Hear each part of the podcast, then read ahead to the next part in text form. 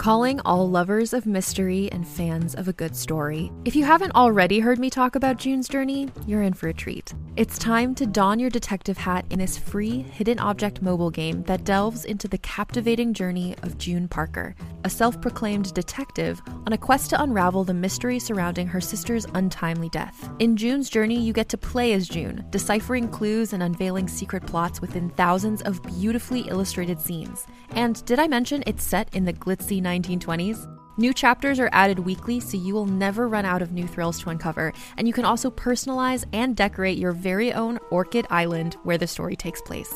How sharp are your detective skills? Find out when you download June's Journey on your Android or iOS device, or play online via Facebook Games. Your detective journey awaits.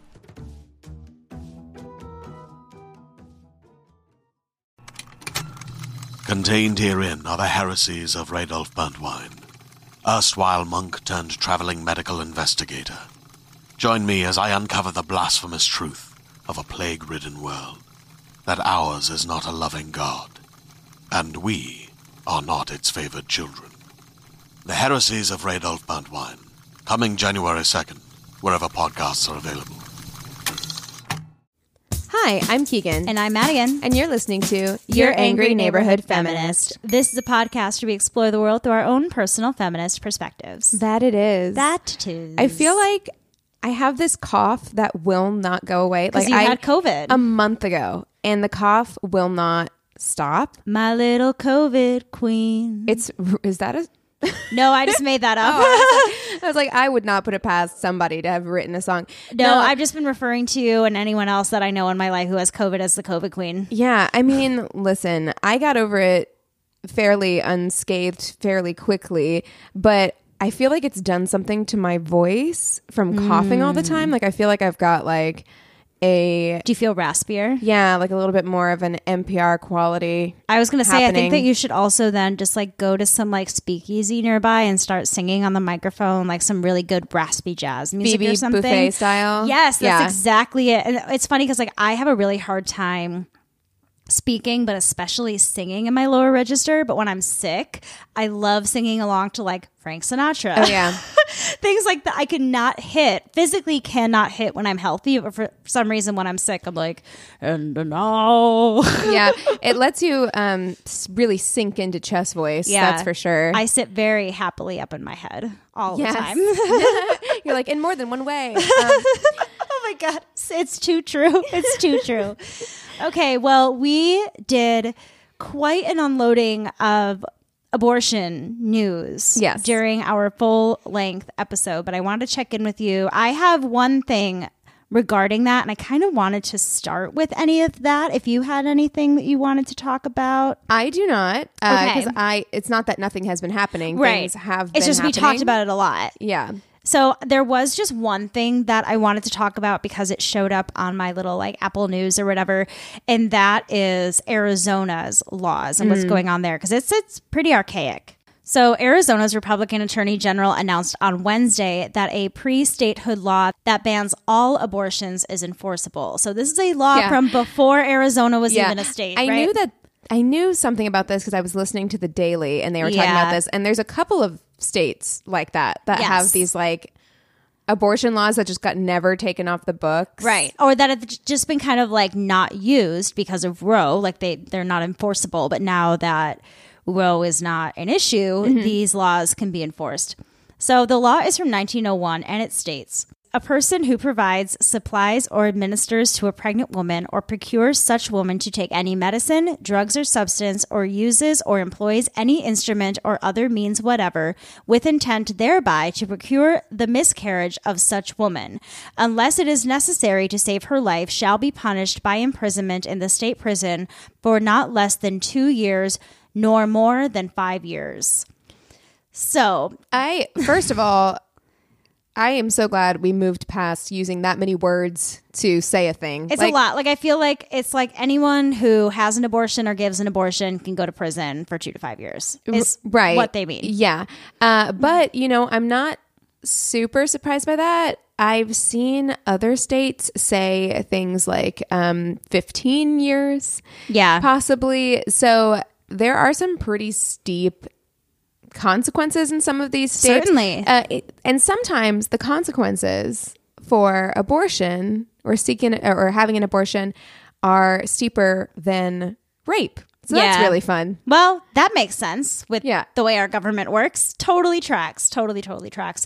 But along with this, Arizona and a lot of other states are also pushing, besides the total ban, a law that also grants eggs and fetuses all of the rights. So, Okay, okay, wait. I'm sorry. Can I claim them on my taxes? I mean, that's Can a great I question, actually. collect child support from the father uh, Yeah. as soon at, at conception? If they have rights as Yeah. a per, if they have personhood, then I should be able to. Well, it's funny that you use that because part of the law includes the phrase or word personhood in the provision, which would give civil rights to the unborn. It's pretty wild. oh, okay. I the mean, unborn child has more rights than the person carrying the child. than pretty the, much. the born yeah, than the born. than the, born, one. person than the born child. yeah, great, cool. There's, oh, I mean, I just I really need to see some accountability from the fathers in these situations then. Like That'd be great, yeah. That's kind of how I feel. I'm just like, well, um are they liable financially? Are they on the hook financially for any of this stuff? If if life begins from the moment of fertilization, then the person who has become pregnant should be getting some kind of compensation yeah, during the pregnancy and all, and we should be able to claim it on our taxes. right that we're like pregnant. if And- i'm if i'm getting government assistance if i'm getting wic then i should be able to add that to my yeah. uh, okay No, I know it's crazy. I had to I had to add that in though, just because it was it was the it was the biggest thing to kind of like jump into my face and be like, "What the fuck?" around that situation since we talked last. there's So, so much what the fuck happening so much happening Yeah. the supreme court is just wrecking us just every which way truly Yeah. but first of all because i feel like this has been something that i have heard everywhere every late night talk person is talking about this um, every news podcast that i listened to is talking about this because it was a very big deal um, but the january 6th hearings are heating up. they're heating the fuck up. I guess they're going to be in recess for a little bit. I think we have the same next topic. Probably. I posted this a story to our page yesterday about Cassidy Hutchinson. Oh yes, yes, of course. Okay. Yeah, because I mean, like that's been the most explosive thing to happen, and I, Yeah. you know, I love how coy everybody was. Who's like the people who are running these these hearings? Like they Yeah. were like, "We've got some stuff coming up." They're Yeah. like, "It might be interesting. You might want to stay tuned." Like it was very like cheeky about the way that they were like hinting about this because this came out of kind of nowhere. Like they Right. planned this kind of like last minute for her to. Uh, Well, at least for a public right hearing or yes. whatever because she had met with the committee a few times and given like private testimony Mm-hmm. but the fact that this third or whatever how many testimony she did was like public and everybody got to hear what she had to say Yeah, because they were it like, was "This very is too good." inflammatory They were like, Yeah. "This is too good. We got to get you in front of a camera." like because get ready for your close-up miss hutchinson whoa, wow. she this is pretty uh, amazing to me and not amazing in like a good way but just in general i found it fascinating that she started working for president trump march of 2020 that's gotta fucking suck Uh, or does it? Because you don't have to be in his direct vicinity, probably. I- good well, she was. Well, here I have my notes. Let me see. So she had previously worked for the House Republican Whip Reps, which I had never heard of and had to Google, but that is like a little like section of something to do in our government. I don't care enough to give you all a big explanation, but I never heard of Whip Reps before. Um, but she worked for one of them, and the guy's name was Steve Scalise, and she's also worked for Ted Cruz. oh, gag. Yeah, when she graduated from Christopher Newport University, she began working for the Trump administration under Meadows. What's his name? Mark Meadows. Mark Meadows, yeah. in March of 2020. And she worked very closely with Trump and his administration and with a lot of the people that were really close to him. She worked not only just in close proximity, but with a lot of the people that were like saying very important things and stuff like that. But what I think is so interesting is that she is so young. Like she was like a like a new college graduate pretty much that went into the White House and started working. That's something that I feel like we should not lose sight of with Cassidy Hutchinson because I feel like people are like, "Bravo, so brave." Which I'm not. I'm not saying it isn't brave for her to Right. because that's a scary thing to get up and and do that. Yeah, to be a- Um, a whistleblower for anything is always very scary. However, she's she was extremely pro Trumpy. Oh, like yeah. her politics fucking suck. Oh, no, like, like, she as- wanted to be in his orbit. Like she admired Trump. That's part of why it was such a bummer for she her. She wanted to work for these people. She wanted to work for Trump. She is very alt right. Like she's. I'm not here to say that this. She's a good person. No, I just want to make sure that that doesn't get lost because I feel Yeah. like people are so caught up in you know the Well, she's young and pretty and white too. so Yeah, I mean, it's like a big deal. You know what I mean? Like it's like yeah, anybody who voluntarily wants to work for Ted Cruz, and by the way, you chose to go work for um, not only the Republican Party but also like Trump's administration. Administration Exactly. Like in you're 20 choosing the worst of the worst. in 2020. Yeah. It's not even like you did it early on before things got really out of hand and went off no, the rails. you went right in the middle of all the shit. Yeah. So, yeah, Liz Cheney has stated, in short, Miss Hutchinson was in a position to know a great deal about the happenings in the White House. Yeah. Because there are a lot of people, I mean, even the people involved in the major story that we're probably going to mention um, are saying, like, that didn't happen. But the other, you know, a lot of other Republicans that aren't necessarily Trump Republicans are kind of coming forward and being like, no, she would actually know what's going on in these situations. Well, I mean, and also, I think I'm going to believe the person. Not that people don't lie under oath, Right. Um, but there are some pretty steep consequences for her. Yeah. that other people who are speaking out, kind of in o- opposition to her, it would be mighty stupid for her to be lying. Well, and I do think it's easier for some of these other people who are coming forward now and saying, uh uh who are saying that to the press. It's easier for them to lie than it would be for her to lie. There aren't as many consequences for them to lie. So I have a well, I tendency guess to believe Cassidy I guess Hutchinson some of the than them. people will be testifying under oath. The people in Well, that we'll story. see. But um, before we get into like the big thing that I posted to our story. Uh, another thing that I hadn't seen reported quite as much was conversations that she had had with Rudy Giuliani prior to the January 6th riot or whatever you want to call it, call it insurrection. So on January 2nd, she had been chatting with Giuliani where he said something to the effect of how we should be excited for the 6th. It will be a great day. She said she didn't know what Giuliani meant by that, but when she asked Meadows about it later, he said, There's a lot going on, but I don't know. Things might get real, real bad on January 6th.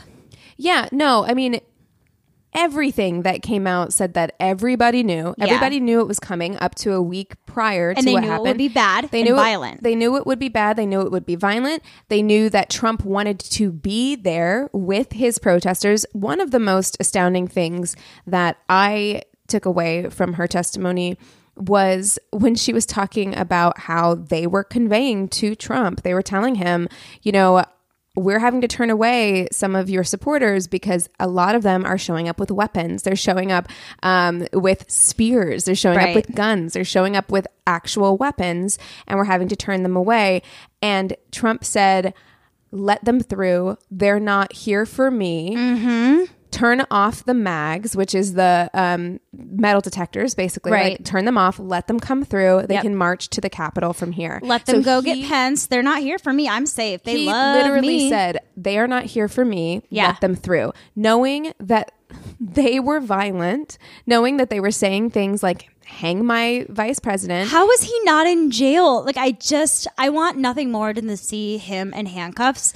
This is un to me it's like attempted murder of like a lot of people by him admitting that. well it's it's treason. to my little pea brain. it's treason it's a it is a political coup he was orchestrating a political coup that's that's kind of the big thing that came out of her testimony was like I think he was able to hide behind and did hide behind. And a lot of people on Fox News during and after the insurrection were saying, like, I don't know why we're ba- blaming Trump. Trump didn't know that they were going to do this. How could He he, wasn't known there, that, that know, they were going to do this, right? And he did know. Not only did he know, he knew that they were violent and that they had weapons the day of, and what their intentions were the day of prior to him giving that speech to them, Mm-hmm. telling them to march on the Capitol. So he did know. Yeah. Like that. So that argument that he maybe didn't know, that's what all this testimony, that's why it's so valuable, is because you're able to say, like, no, there are witnesses who said he did know before he told his followers to march on the Capitol. He gave them a direct order as as their president Yeah. you know, to march on the Capitol. And that's why it is such a big deal. And not only that, he wanted to be with them when they did it. Oh yeah. I mean, allegedly he like lunged to the front of the car and tried to take over the steering wheel and From like his limo driver. Yeah. attacked Bob Engel. And uh, it's wild. Like Yeah. he sounds like he absolutely lost it when he was told that he couldn't go to the Capitol. It's like little baby throwing a tantrum. Yeah, I mean, and there was also testimony, and I feel like a lot of people are pointing to this, although to me, this doesn't feel very like, this doesn't feel like brand new news that Trump would do something like this. But I guess after the election, whenever he had lost, his mental state was so bad he was, that he was just throwing temper tantrums all the time. Oh and God! there were people. Can you imagine having to be around that poor Melania? Oh, I mean, She was probably long gone. First of all, I, probably yes. Secondly, I'm like at some point I'm like, you're doing this to yourself. Like, oh no, you know, no, I don't really mean poor Melania, but like also God. uh, just I Can mean, you imagine being around that man for any span of time? somebody testified that he was so upset after the election that he was like throwing plates of food, like just throwing, like breaking. Dishes. I've seen tough guys do this in movies. but it's the like- most like pathetic, childish behavior. But I feel like that's very in line Yeah. with who It all he tracks. is. So It I'm tracks. like, no, that's Well, I wanted to mention one other thing because we got a message from a listener. I made a pretty broad statement on the last episode, and I was very interested to find that only one person responded and mentioned something about it, but it was actually a very educational response. I enjoyed it. So I wanted to read it all to you and kind of give you some of my thoughts as well. So this is in reference to when I was kind of thinking out loud my thoughts about the story of the Immaculate Conception and how I perceived that Mary would have been raped. And this was very fascinating to me. So, this is from a listener who also describes themselves as being a recovering Catholic, as do I. So, they said, there is one point I would like to make, however, as a recovering Catholic, and that is about your comment on Mary and her being raped and impregnated against her will by God. The fact is, she was not. For respect to accuracy and differing ideologies, I want to point out that Mary was given a choice. Yes, you read that correctly. Mary had a choice, unlike all the women who now live in the States with abortion bans. God allowed her to decide what to do with her body. She chose to accept the pregnancy and give her verbal consent for God's will to be done in her body. So I wanted to read that because I know that not everybody feels the same way about Catholicism and religion as I do. I make those kinds of comments and things like that just because it's how I feel. It's my show. We talk about our feelings, things like that. But I did think it was important to bring that up as well because I have a lot of people in my life that are practicing Catholics and are pro choice and things like that. So I wanted to make clear that I don't want my comments to be misconstrued in a way where I want to say like all Catholics are bad or everything in it is bad. And I'm not even saying that I'm correct. I am not a like religious scholar in any sort of way. I don't have a Bible in front of me, but it is a way for me to kind of like work through a lot of the things that I've learned as a kid that I'm unlearning and things like that. But I wanted to bring it up just out of respect for anybody else that may have kind of been rubbed the wrong way by that comment and things like that, just to acknowledge that I hear you, I understand, and I apologize if it offended anybody. Yeah, no, I mean, we were just that episode was so conversational and really mostly us just working through our sadness and our anger and our and a frustration. lot of our feelings were very heightened as well. yeah, absolutely. But thank you so much to the listener who did write in. Having read the Bible, that somehow went over my head um, as well, or I didn't recall that. Yeah. um, that the um, the angel Gabriel, or was it Gabriel who came to Mary, must have offered her a choice. Um, Yeah. That is not That's something that. I remembered. Yeah, I haven't read it in a while. Mm-hmm. I'm not here to say that like my memory is totally correct and that's what happened, but just as somebody who kind of is looking back at a lot of those stories and things that I was taught as being like fact or a very positive thing, it's just kind of my way of processing everything and being pissed off about stuff that, you know, like hurt me and could potentially still hurt me in the future because of you know you understand this from Oh, absolutely. you- I've got so much you know, religious trauma, and which the- we really need to do an episode on religious trauma. yeah, I was we thinking we should this. absolutely do an episode on religious trauma, and I think those of us who, I think that this affects people in different ways. Living in a government-funded theocracy that is Christian based, which Mm-hmm. is where we are at right now, I think it negatively impacts people in different ways. Obviously, it's going to negatively impact people who um, don't believe, never believed, weren't raised in in Christian homes. Right. I think it also reignites a lot of religious trauma for those of us who were raised in um, Christian homes or Catholic homes and didn't have a great experience with it. um, You know? and really fought their way out of those beliefs. You know, I think it can also be very triggering for us to be constantly reminded of this thing that I would have fought for, I believed in completely. Um, it's it's a very interesting place to be because I've had a lot of conversations with people where I'm like, I understand where a lot of these pro or lifers, anti-choicers are coming from. well, because pro-birthers. we've lived it and experienced Right. what who those people are. I understand it. I actually because I can put my head, my mind in their headspace, Right. Right, because I'm like there because was a that's time, what you were taught the same thing as they were. and there was a time when my logic would have pointed me in that direction, Right. right? So I I do understand it. It's not an excuse in any way and it should never ever be put on everybody else and i think Yeah. that that's very scary and it does it feels like almost like we're being um thrown back into this chokehold of religion that we fought so hard to break free from and that's Definitely. that's scary as well you know Right. And that's where a lot of like the strong feelings and I'm I'm definitely not someone who minces my words when I feel strongly about things. It doesn't necessarily mean that I mean offense or that I'm even to be taken 100% seriously when I say things like that. A lot of it is just based in like a lot of anger and frustration and hurt over seeing other people being Yeah, hurt. So, absolutely. you know. and I wanted to say thank you so much to everyone who reached out. We got so Oh many goodness. wonderful messages over the last couple of days. Um, not just wonderful messages of encouragement to us, but also thank you to everyone who trusted us with your stories. We received um, quite a few personal stories about people, uh, people's personal situations that they have going on in relation to their fears about their reproductive rights, the reproductive rights of their loved ones. Right. Um, so thank you so much for trusting us with those stories. And to everybody who has messaged us to say, I live in such a in such a state. If anybody needs help in this state, Oh please my let gosh, me know. yes. Um, we have gotten a handful of those as well. So I am just really encouraged by that Me and the fact that there are so many people actively working to make the world a better, kinder, more empathetic, more compassionate place. Yeah.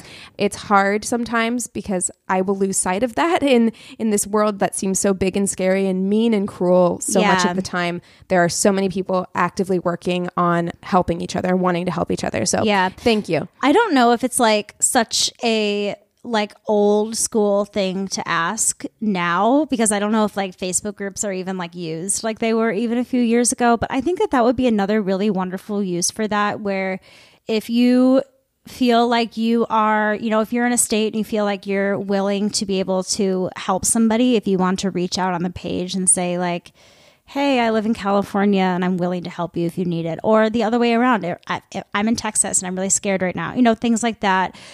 We receive so much support from listeners all the time. And I, I hope that that could be expanded to the community as a whole. So if you do need help or anything, our DMs are so wide open. There's a community of lovely people who want to help as well, which really just warms my heart, especially feeling very isolated and sad recording it and then the next morning listening to it and, Yeah. and all of that getting the responses that we have has been really really wonderful so thank you um, along with all of that uh, if you want to know where to reach us you can email us at neighborhoodfeminist at gmail.com or direct message us on our instagram at angry neighborhood feminist you can go to our Facebook group page or business page. You can chat with the other listeners on the group page, as I mentioned, or rate and review us on the business page.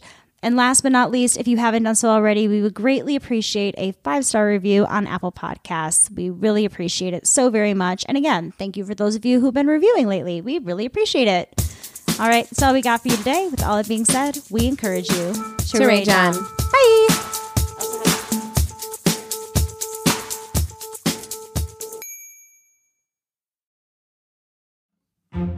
Nowadays, trends and news cycles change faster than we can blink. But there are some things that withstand the test of time.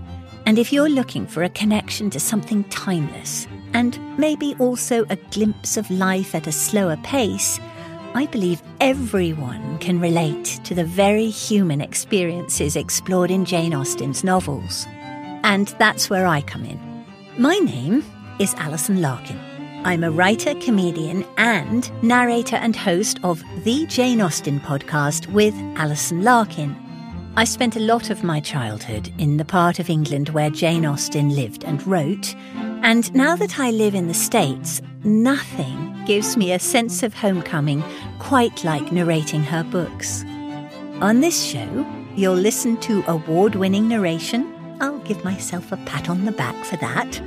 As well as conversations with actors, writers, and other fascinating people who all share a passionate love for Jane Austen. So please join me as we embark on a wonderful journey through Jane Austen's work. Be sure to listen and subscribe to the Jane Austen podcast with Alison Larkin, wherever you get your podcasts.